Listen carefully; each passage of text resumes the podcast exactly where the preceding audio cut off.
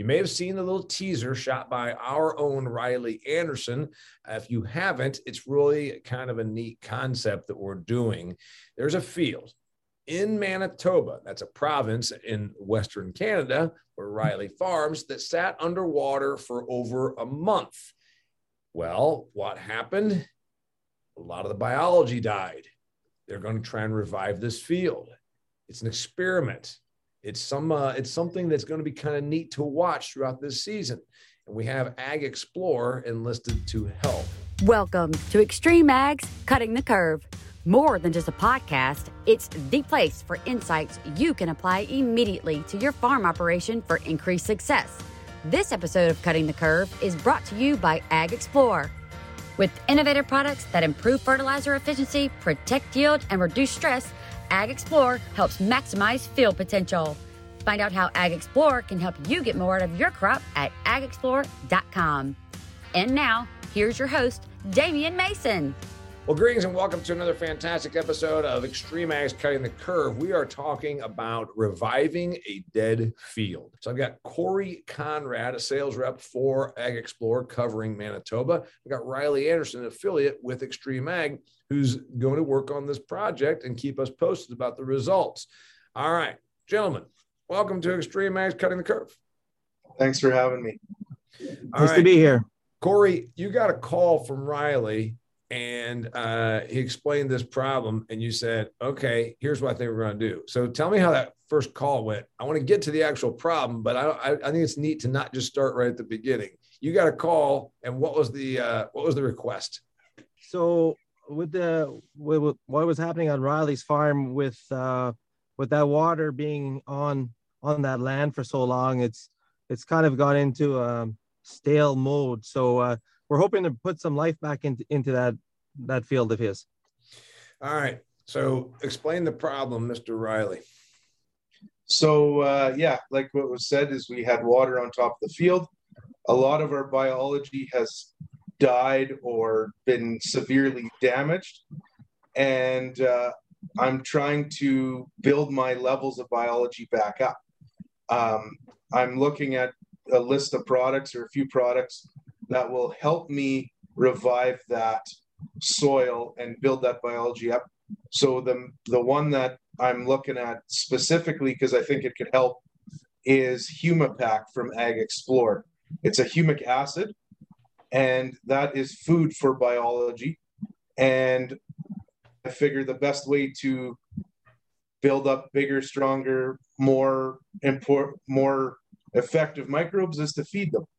And I don't disagree, but let's talk about the problem, because there's somebody's probably listening. It's like saying, wait a minute, this is just, is this just product pitch? Are these guys being dramatic?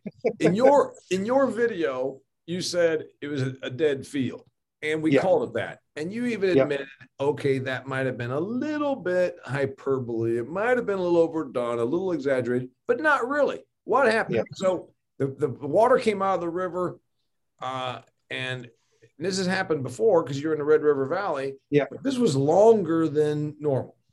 Yes, it was longer than normal and also later than normal.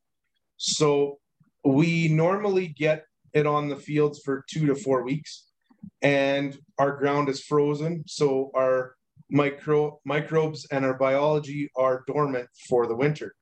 So we don't see that much damage. What happened this year is it was a late flood and our soil was revved up, ready to start going, we're ready to start planting, yeah. and then it got covered. So the biology was not prepared for the flood by being dormant. Yeah, so if, it, if you got flood, if you got floods over frozen ground, it's less damaging. Maybe not, I mean, other than if there's some it, erosion issues, it's not really damaging if it's on frozen ground. This happens when your ground's already heating up and there's already microbial activity and, most importantly, earthworm activity, right? Yes, yeah. So that was what got me thinking about it, is I had a little patch that wasn't covered in water, and I was cleaning up some flood debris and I found a pile of earthworms just cl- clinging to this flood debris that that was the only food it really had. There was the stuff that washed up on shore, and that's when my brain started going, okay, we we need to do something about this. And the field had a smell that just smelled rotten or gross. helps. Yeah. So and, like you've, you've, you've been there, like when you drain a lake or something like that, and then there's this smell of, of, of what you're saying is it's, there's biological stuff there and it's kind of rotting and whatever. And that's kind of what you're yeah. talking about, right? Yeah. So I believe that I lost most of my earthworm population because we didn't have oxygen in the soil. And our guy, Lee Lubers, that's just a few hours south of you down in South Dakota, uh, he, he talks at great uh, uh, length about the benefits of his earthworm activity for soil porosity and yes. oxygenation, as well as obviously rejuvenation, et cetera, of the nutrients. So AgXplore does not sell earthworms. Um, how are you going to get this field bag using AgXplore's stuff? I don't think that they're in the in the business of, of, of being earthworm breeders. Corey. No, you, you're, you're right there, uh, Damian. Uh, but what we do have is our, our HumaPak, uh, which is an eight hundred um, humic acid compound uh, with our Inception and our Intake technology. Uh, and the Inception um, provides carbon sources and uh, helps with the increase of nutrients.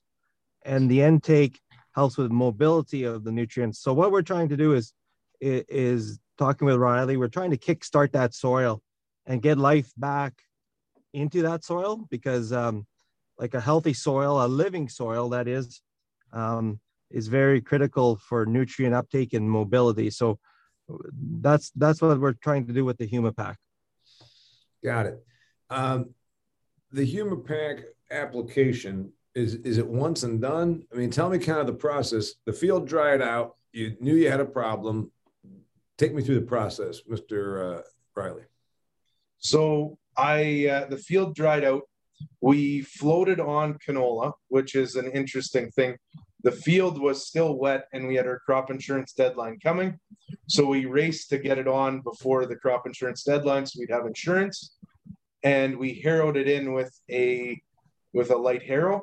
Okay, and float, float, floated it in. What do you mean? Yeah, so that's in a big like fertilizer spreader that the co-op would have, like okay. granular fertilizer spreader. Okay, so, so we you, mixed. You, brought, you broadcast, you broadcast spread it. Yeah, and exactly. And did a light, a light scratching over there. How big is this field, by the way? It's fifty acres. It's the smallest field I own. Okay, but it's a good so, one for an experiment. Yep, it's my, it's kind of my experimental field. I put tile in it two years ago. And uh, I've been trying stuff on it. I've uh, loaded up with fertilizer over the years, and that's my contest field for corn when I uh, when I entered. Yeah, well, we might get through the next year and then and then reiterate. Okay. Yeah, this this year's at a loss right now. All right. So you floated on canola, which means broadcast spread it with one of those great yeah. big granular spreaders that's got tires that are the size of uh, Manitoba, and then yeah. and you harrowed it in. Then what? Um, now I'm going to wait for it to germinate. And I'm going to mix the HumaPak in with my first pass of in-crop herbicide. And I'm planning that it will get through the, get on the soil and in through the roots. And hopefully that will help stimulate the crop and stimulate the biology to feed the crop. There's got to be more if it's this simple. If it's this simple, then we just discovered how to fix a dead soil. Is this going to be yeah. enough, Corey? Well, we're going to have to go a high enough rate th this first first pass. So um, what, what I would be recommending would be the two liters per acre. Sorry, you'll have to do the conversion. Uh, uh, and then it's something that uh, it's definitely not a, a one and done thing. There's going to have to be applications, maybe one in this fall. Uh, again, or there's, you could always uh, feed the crop through the growing year with, and throw on another pass at that time. But it's definitely, it's definitely going to take a few passes to, to build those levels back up again, for sure. All right. So that's just a HumaPak, which you says humic acid. It, it, it, there's going to be something else, right? I mean, you, your fertility is probably okay, right, Riley? Yeah, it's loaded up with fertility. It's just getting that fertility into the plant now is going to be my challenge. And, and then is, you're trying to kickstart the life back into it. Is there something yeah. else you're going to need besides HumaPak? So the other one I'm going to try, and I don't know much about this product. Brewer threw it in my shed and said, try this. and I haven't done much research on it, but it's called Sweet Tea from AgXplore. Um, we're going to try that as well. Um, the basically what we're trying to do, how I've done it in the past, is we've put manure on fields. That's the best way to build biology and to drain the water off. That's the extent of my knowledge. I'm no expert at this, so I'm just trying things and think, trying to think outside the box right now. Corey, have you seen anything like this before? He calls you up and says, I got a dead field. And you said, dead? What the hell happened? You got and spray it? You're saying, no, no, no. The biology is dead because it sat underwater during the warming season and it, and it cooked and killed everything. And you said, I was like, well, that's a first for me because uh, I, I haven't seen anything like that personally. Um, where I have uh, seen uh, somebody have some issues is it was on, um, again, on a very small scale, and it was, um, pasture, uh, small, like a small pasture, and, and it was hard as a rock. And, um, so what we tried doing is you could just see that the grass would grow once and it'd be kind of a one and done situation. So we had him apply the two liters of HumaPak in that fall, and then come in the spring, uh, he, he had applied another pass of the, the HumaPak. And that year, In the, during the summer, he called me up. He says, you want to come take a look at this? And when we were out there the, the year before, like I said, it, it was it was like walking on on concrete. And that that having those that HumaPak on there, it was almost, you could almost feel it mellow below underneath your feet. And we took it as like, okay, there's definitely something happening here. You know, those microbes are starting to work. We're starting to put some life back into that into that pasture. You talked about uh, bringing in organic matter, uh, Riley, meaning yeah. manure. You don't have livestock. Um, no, we do not. But that's nutrient, but it's not necessarily biology, or is it? Uh, there's lots of biology in manure. Okay. We uh, we get hog manure, yeah. so we'll get feeder manure, and uh, that is the best way to build organic matter and best build biology in your soil, in my opinion. So you're bringing in good bacteria, et cetera. It creates the hum, you know, adds to the humus layer, that kind of yep. humus content. Exactly. Yep. What about earthworms? You, you know, fifty acres, it's one thing if there's a little corner over here that have earthworms. Earthworms can, you know, migrate. How do you get earthworms in the middle of a fifty acre field? You know, it's going to take them a couple of days to get there. They move kind of slow. I, uh, I like to bug Lee about it. Uh, he talks about his earthworm content. And I say that he should run a tillage tool through it and cut his earthworms in half and double his population. yeah. Uh, and, uh, and and that might work. So anyway, what, what's your thought on getting worms back in there?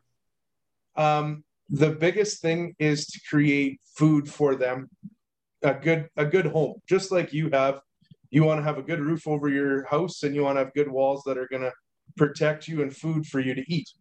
And they're going to naturally popu- repopulate the soil.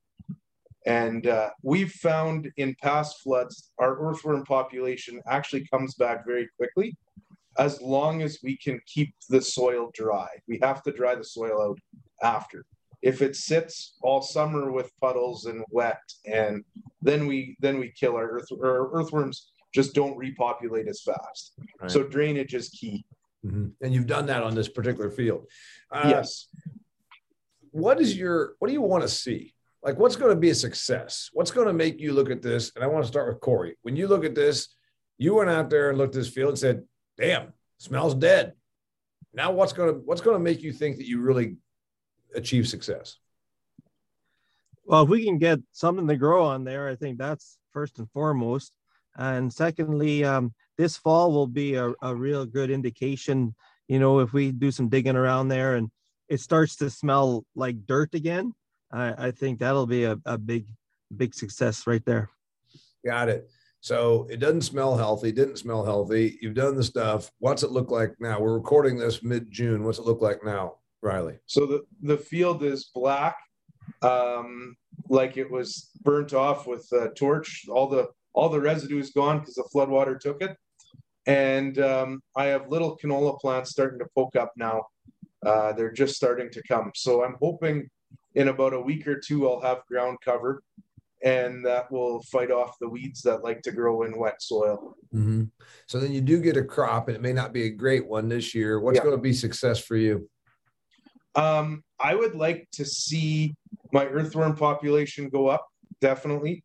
And I'm going to be digging throughout the season just to see how it comes back naturally versus the test. Mm-hmm. And I would like to see ten to twenty percent more earthworms on the treated versus untreated. And you did not do manure. You did just no. You, you did you did humic and HumaPak, and then when's the Sweet Tea go on? Uh, that will go on either with my second pass of uh, of fertilizer. I actually have to talk to Corey about that. Well, he Corey's here. Would, Corey Corey's right he, here. What should he what would probably next? Answer that question better than I can. What happens next, Corey? Well, um, after the HumaPak, yeah, the, the Sweet Tea can go on here other on a first first pass uh, with a herbicide. Um, that's when we see a lot of people use it. I should just uh, note there, Damon, the Sweet Tea is basically octane. You, you might have heard the guys down south talk about octane. Uh, up here, it's just registered at C Sweet Tea, so it's what, the same what, product. What, and what is it? Um, it's, uh, Sweet Tea.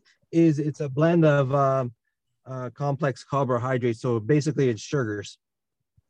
Okay, so it's a blend of sugars. And didn't we start doing this like ten or fifteen years ago? We started spraying sugars on our corn. Was that where we used it first? Or was it on soybeans? Yeah, um, actually, I, I think a lot of guys were using it, um, yeah, like you say, on, on corn, corn first. Okay. So, and, and most, a lot of times down in the States, they're using it in furrow too. Okay. But you're obviously don't have that choice. So this is going to no. go on as a foliar. Yeah. Yeah. And you're going to go on that Sweet Tea, as you call it, which is like octane. You're putting it on as a foliar feed, and it's going to happen in about the next two to four weeks. Yeah. I would say uh, three weeks. Yeah.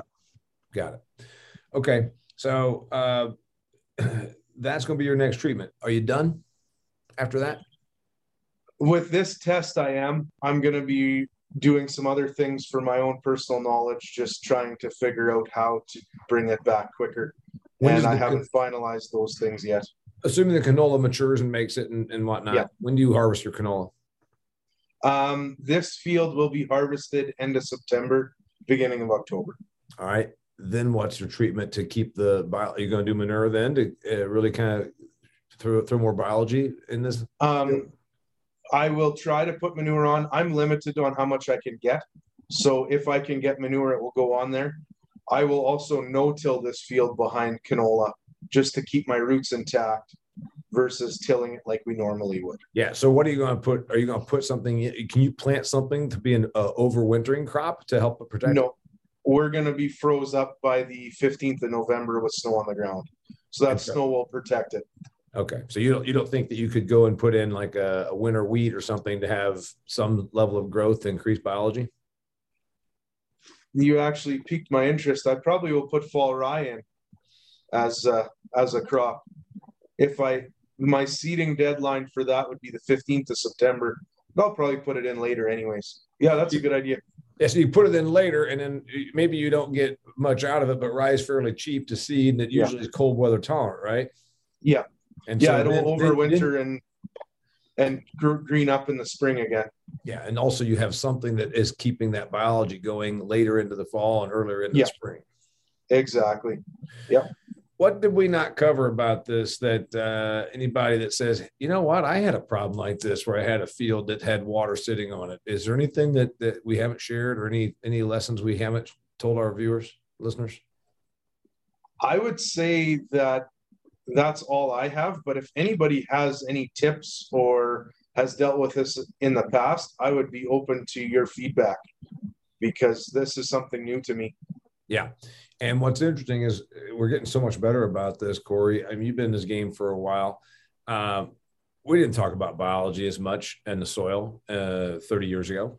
No, um, and we're we're learning all the time, uh, more and more more about that. And again, it all comes back to, you know, a healthy soil is is that living soil. Um, one thing I'm hoping that Riley will be willing to try is, you know, another shot of HumaPak on that field come this fall whether it's um, right after his canola yeah. goes in or just right before, just to, again, just just to get more more of that humic acid in in that soil. Yeah. So so uh, we talked about uh, initial uh, treatment at HumaPak. We we put in canola. Is canola a, a crop that is pretty good to go into degraded or problematic fields? Yes. Um, so canola is, it's not a mycorrhizal fungi plant. It doesn't need that to grow. So it grows in weird places and in a lot of, a wide variety of soils. You don't have to, you don't have to be as fussy with it as you would with, say, a corn. Got it. So um, that's why you chose to put the canola in there. You thought this is the place, this is a place to put canola in. Got it. So yeah. HumaPak, HumaPak, Uh, when you seeded, um, you're seeing growth. Um, you're going to do the Sweet Tea, which is the same thing as Octane from AgXplore, uh, as a foliar in the next two to three weeks, and then in the fall. And you said post-harvest, Corey, or or or, well, or it before can go he does the rye, right? Yeah, it, it can go either or. Like if depending on you know if he is doing a pre-harvest type of application, it can be mixed in with that, or again, it can go uh, go on right behind the combine. Got it. Uh, you're going to keep us posted on the progress of this, right? Yes, definitely. We're going to call it Riley Anderson's Dead Field Rejuvenation Project uh, with AgXplore. Um, if people want to learn more about these products, uh, Corey, uh, ag explore dot com? You betcha. And then if anybody wants to find out more, uh, Riley, and you said if anybody has a lot of experience with this, reach out to you directly. You can find them through the Extreme Ag platform, but also you're generous about giving out your email. Your email address is? Riley at a plus producers dot com, so A P L U S. And also you can find me on Twitter at M B Corn Farmer. M B Corn Farmer. I actually don't know if I follow you, but I'm going to start now. All right. His name's Riley Anderson. He's our he's our affiliate up north of the border, working in the Western uh, Canada, the Prairie Provinces, Manitoba, as it were. Uh, Corey Conrad, thanks for being here with AgXplore. If you want to learn more about AgXplore, go to AgXplore. You want to reach out to Riley, we just gave you that email. If you want to learn more about everything, go to extreme ag dot farm. You know, we've got hun- over one hundred of these kind of episodes. We've got all the videos that the guys are shooting on farm, doing product trials, experiments, talking about their practice. Practices. We talk about business. We talk about managing personalities, hiring employees, you name it. We've probably covered it. If we haven't, send us a line and say, hey, cover this, and we will do so. That's what we do here at Extreme Ag uh, and, and here at the Cutting the Curve podcast. Remember, the whole entire concept was to shorten your learning curve and give you information you can use on your farm. So that's what we're doing here. Till next time, thanks for being here, Riley. Thank you. Thanks for pulling over and listening to us and talking to us, Mister Corey. Thanks for having me. You bet. Till next time, I'm Damian Mason. You've been listening to Cutting the Curve. Thanks for listening to another edition of Cutting the Curve. For more information that you can apply to your farm operation, visit extreme ag dot farm. Are your crops stressed out? AgXplore has you covered with a full line of products to help protect your crop from environmental stressors such as cold and wet or heat and drought. Check out ag explore dot com and start protecting your yields and profits.